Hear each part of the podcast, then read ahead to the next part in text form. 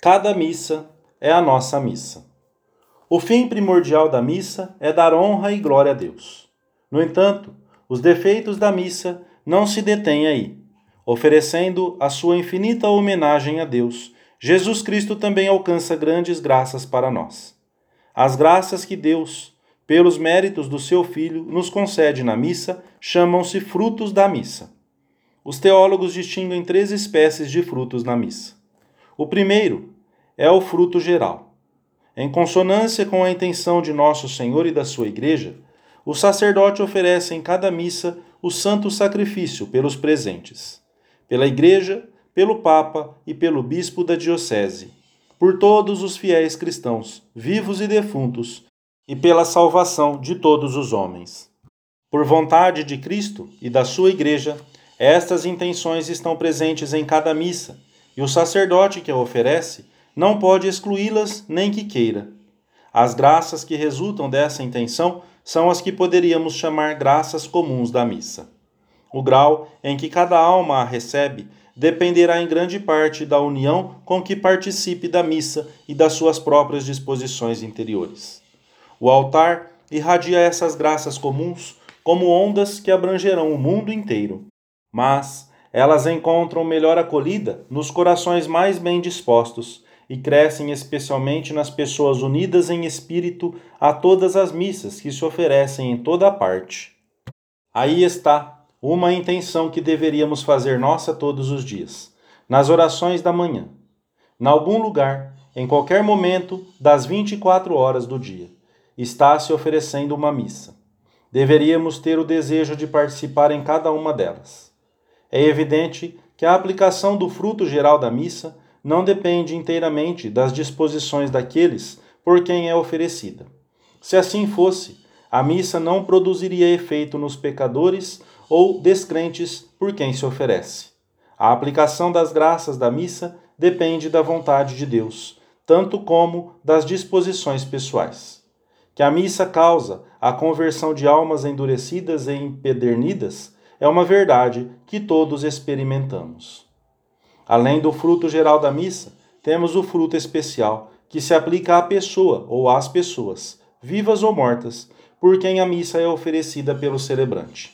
Quando damos uma espórtula para que se celebre uma missa, esse fruto especial aplica-se às pessoas por quem se oferece a intenção da missa, isto é, a nós ou a terceiros.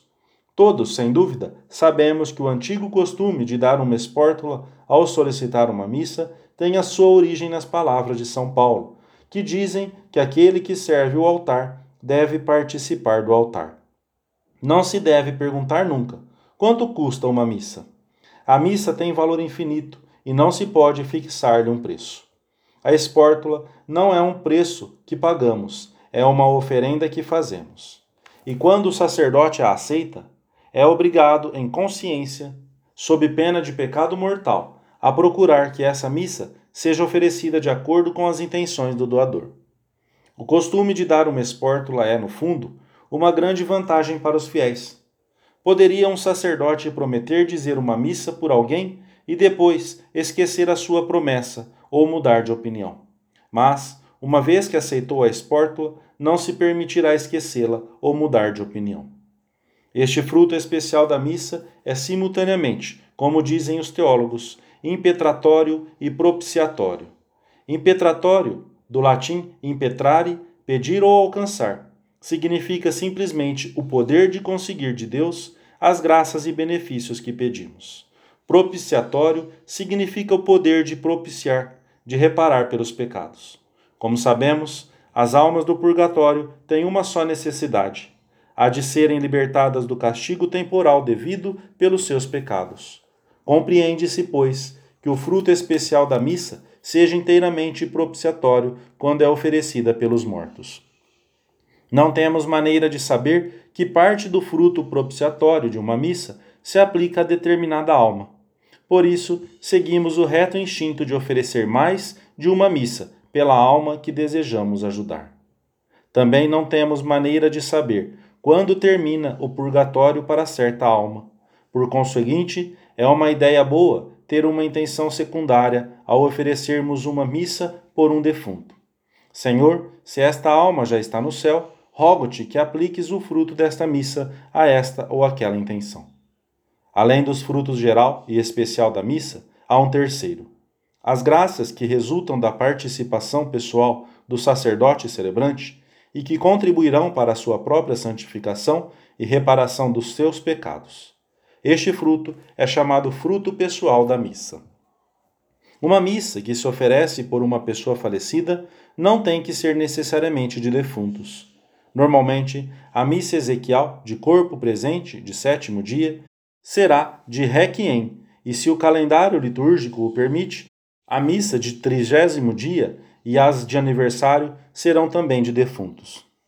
No entanto, há muitos dias de festa no calendário da Igreja que não permitem que se digam missas de defuntos, mas isto não deve criar problemas àqueles que a solicitam. O fruto especial dessa missa aplicar-se-á igualmente à pessoa falecida, quer seja a missa de Requiem ou a própria do dia litúrgico. Isto dá pé para outra questão que podemos comentar de passagem. O costume de oferecer missas em honra da nossa mãe, Santa Maria e dos santos. É uma prática que remonta aos primeiros tempos da Igreja, quando se ofereciam missas pelos mártires, nos aniversários da sua morte. Sabemos perfeitamente que não se pode oferecer a missa a um santo, só a Deus pode ser oferecida. Mas é grato a Deus que honremos os seus amigos, os santos, comemorando-os especialmente no dia da sua festa. O princípio é o mesmo de qualquer devoção aos santos: dar glória a Deus, honrando as obras-primas da sua graça, os seus santos. Quando oferecemos uma missa em honra de um santo, pedimos a esse santo que se una a nós para dar glória a Deus, e pedimos a Deus que nos conceda as graças que solicitamos por intercessão desse santo. Por conseguinte, podemos oferecer uma missa em honra da Santíssima Virgem ou de algum santo e, ao mesmo tempo, aplicar o seu fruto especial a uma alma ou almas do purgatório. A missa tem história. Ao lermos no Evangelho a descrição da última ceia e compararmos a sua simplicidade com as missas que hoje se oferecem em nossas igrejas, percebemos que o cerimonial do Santo Sacrifício experimentou um grande desenvolvimento nestes quase dois mil anos. É um desenvolvimento que é muito fácil de entender. O sacrifício eucarístico que Jesus Cristo instituiu na noite de Quinta-feira Santa é uma pedra preciosa que ele ofereceu à sua igreja. Era uma joia perfeita, sem impureza nenhuma, mas, como toda joia, necessitava de um engaste apropriado para que a sua grandeza e formosura ressaltassem aos olhos de todos. Não é de surpreender, pois, que a Igreja, ao longo dos séculos, tenha modelado e embelezado o engaste que é o cerimonial da missa que hoje celebramos. Eis aqui a descrição da última ceia segundo São Marcos. Enquanto comiam, Jesus tomou o pão, abençoou-o, partiu e deu aos seus discípulos, dizendo: Tomai e comei, isto é o meu corpo. E tomando um cálice, deu graças e deu-lhe, dizendo: Bebei dele todos, porque isto é o meu sangue, o sangue da nova aliança, que será derramado por muitos para a remissão dos pecados. Temos já o santo sacrifício em essência, em básica simplicidade. A consagração e a comunhão. Além destes elementos essenciais do sacrifício, há outras circunstâncias incidentais que nos interessam. Vemos que Jesus deu graças. As palavras da sua ação de graças não foram recolhidas pelos evangelistas, mas estão bem refletidas na, na oração eucarística das missas de hoje, e especialmente no prefácio com que se inicia. Sabemos também, pelo Evangelho de São João, que Jesus colocou antes da última ceia a lavagem dos pés dos seus apóstolos, um rito simbólico de purificação, cujo eco encontramos no ato penitencial do começo da missa. É também São João quem nos transmite as belíssimas palavras de Jesus aos seus apóstolos na última ceia, de que é reflexo o sermão ou homilia que integra a liturgia das nossas missas, especialmente das missas dominicais. As primitivas comunidades cristãs, quando se reuniam para a fração do pão, seguiam muito de perto o singelo cerimonial da última ceia.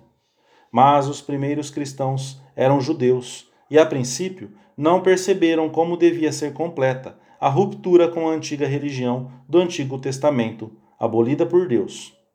Continuavam a assistir e a participar das cerimônias da sinagoga e reuniam-se privadamente em grupos pequenos para a fração do pão.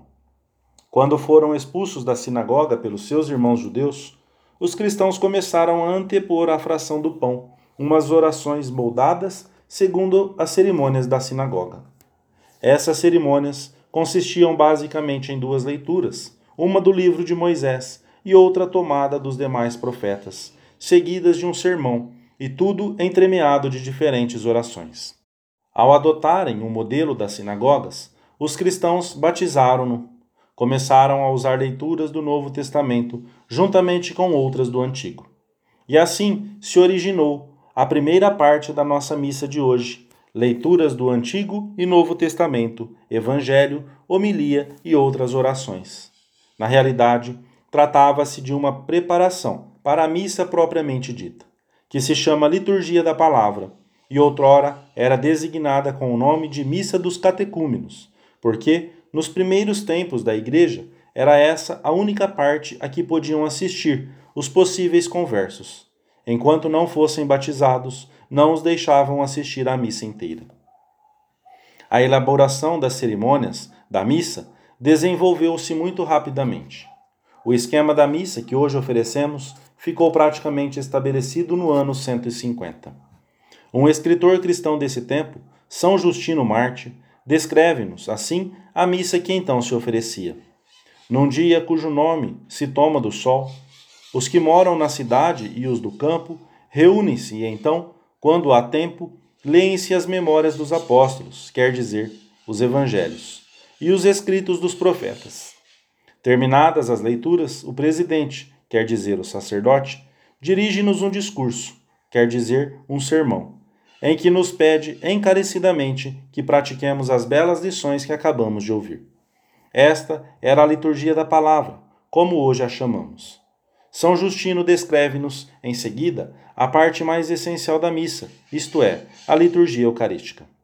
Então, leva-se pão e um cálice com água e vinho ao presidente dos irmãos, que os recebe e oferece louvores ao Pai de todos, em nome do Filho e do Espírito Santo, e depois prossegue com certa detenção, recitando uma prece de ação de graças, a que hoje chamamos oração eucarística ou cânon da missa em que se inclui a consagração, porque ele nos fez dignos de participar desses dons. Quando termina as orações e a ação de graças, todo o povo presente responde: Amém. Este é o grande Amém da nossa missa, que se diz depois do por Cristo, com Cristo, em Cristo, logo antes do Pai Nosso. Depois da ação de graças do presidente e da resposta do povo, os diáconos, como se chamam entre nós, distribuem o pão e o vinho entre os que pronunciaram a ação de graças, e não os tomamos como alimento e bebida comuns. Do mesmo modo como nos foi ensinado que pela palavra de Deus Jesus Cristo nosso Senhor se encarnou, assim também esses alimentos, para os que tenham pronunciado as palavras de petição e ação de graças, são a verdadeira carne e sangue daquele Jesus, que se fez homem e que entra na nossa carne e sangue quando o recebemos. Vemos aqui a missa já muito perto da sua forma final. No ano 150, estava, pois, estabelecida a estrutura fundamental da missa. No entanto, as orações nela contidas continuaram a desenvolver-se durante mais quatro séculos e meio. Nos tempos do Papa São Gregório Magno, que morreu no ano 604, o desenvolvimento da missa tinha chegado a um esquema muito parecido com o atual. Durante o período que vai de São Justino a São Gregório, foi acrescentado um elemento de oração ao elemento de instrução, que constituía a missa dos catecúmenos, parte inicial da missa. Nos tempos de São Justino, havia duas leituras, uma do Antigo Testamento e outra dos Evangelhos, e a homilia, sermão. Nos de São Gregório, incluíam-se nessa parte, junto com as leituras e o sermão, o introito ou canto de entrada, o crie ou Senhor, tem de piedade de nós, o glória e a oração, coleta. Já desde a sua origem, o introito foi um hino processional que consistia num salmo escolhido para expressar o espírito da missa do dia gozosa, penitente ou triunfante. Cantavam-no o povo e o coro, enquanto o celebrante e os seus ajudantes saíam da sacristia, situada então perto da porta de entrada da igreja, a caminho do altar. Vemos agora onde é que o introito, do latim introitus, que significa entrada, obteve o seu nome. No começo era um salmo completo, mas no século VIII essas procissões solenes de entrada caíram pouco a pouco em desuso e o introito tornou-se cada vez mais curto. A procissão do introito é uma das quatro de que constava a missa já em tempos remotos. As outras três eram a procissão do Evangelho, que atravessava a igreja até o grados, ou degrau, em que o diácono cantava o Evangelho. A procissão do ofertório, em que alguns membros da comunidade dos fiéis traziam ao altar as oferendas de pão e vinho e outros dons. E a procissão da comunhão, em que os presentes se aproximavam em filas ordenadas para receber a comunhão. Em cada uma dessas procissões, o coro e o povo cantavam um salmo apropriado. Felizmente, três dessas procissões, a do introito, a do ofertório e a da comunhão, foram restauradas pela reforma litúrgica realizada pelo Concílio Vaticano II. Depois do introito, vem o crie, eleison, Senhor, tende piedade de nós. Esta súplica à misericórdia divina, que antes se dizia em língua grega, vem dos dias, antes do século IV, em que o grego era a língua litúrgica de Roma. O crie é um vestígio de um antiquíssimo costume romano. O povo congregava-se numa igreja, a igreja da Assembleia, onde se reunia com o Papa ou outro bispo e os seus acompanhantes. De lá iam todos em procissão a outra igreja, chamada estacional, para a celebração da missa. Durante essa procissão, todos juntos entoavam uma ladainha de aclamações a Deus. Quando essas procissões caíram em desuso, por volta do século VI, conservou-se uma versão abreviada como parte da missa. O Senhor tem de piedade de nós, e o Cristo tem de piedade de nós, que se mantém na missa atual. Não sabemos exatamente quando é que o Glória veio a fazer parte da missa. Sabemos que na sua origem era cantado apenas na missa da noite de Natal, e no século VI, na missa dos domingos e em certas festas, mas unicamente pelo Papa. Aos sacerdotes comuns era permitido o canto do Glória só na missa da Páscoa. Estas restrições só foram levantadas no século XII, quando o Glória passou a fazer parte das missas de caráter gozoso. A oração que o sacerdote recita na missa, logo após o Glória, ou o crie, se não a glória, chama-se coleta, ou simplesmente oração. O nome coleta vem de que, na época das missas estacionais, essa oração era recitada pelo Papa ou por um bispo na igreja da Assembleia ou reunião, Eclesia Collecta, antes de a procissão partir para a igreja estacional. Quando essas procissões cessaram, a coleta passou a fazer parte integrante da missa. Para terminar a história desta primeira parte da missa, resta apenas explicar como surgiram o credo e a oração dos fiéis. O credo, embora fosse recitado algumas vezes durante a missa dos primeiros séculos, somente foi estabelecido como parte oficial da liturgia no ano 1014, pelo Papa Bento VIII. Depois de ouvir a palavra de Deus nas leituras, o Evangelho e o sermão, vemos como é próprio fazer uma declaração da nossa fé recitando o credo antes de se proceder à sagrada ação da missa. A oração dos fiéis, tradicional nas liturgias dos primeiros séculos, consistia numa enumeração das intenções pelas quais se oferecia o santo sacrifício, cuja parte essencial começava a seguir. Foi suprimida na época de São Gregório Magno, provavelmente por terem sido incorporadas ao cânon orações de intercessão que cumpriam a mesma finalidade. Recentemente, o Concílio Vaticano II quis restaurá-la. Na oração dos fiéis, exercendo a sua função sacerdotal, o povo suplica por todos os homens. Reza-se pela Santa Igreja, pelos governantes, pelos que padecem necessidade, por todos os homens e pela salvação de todo o mundo.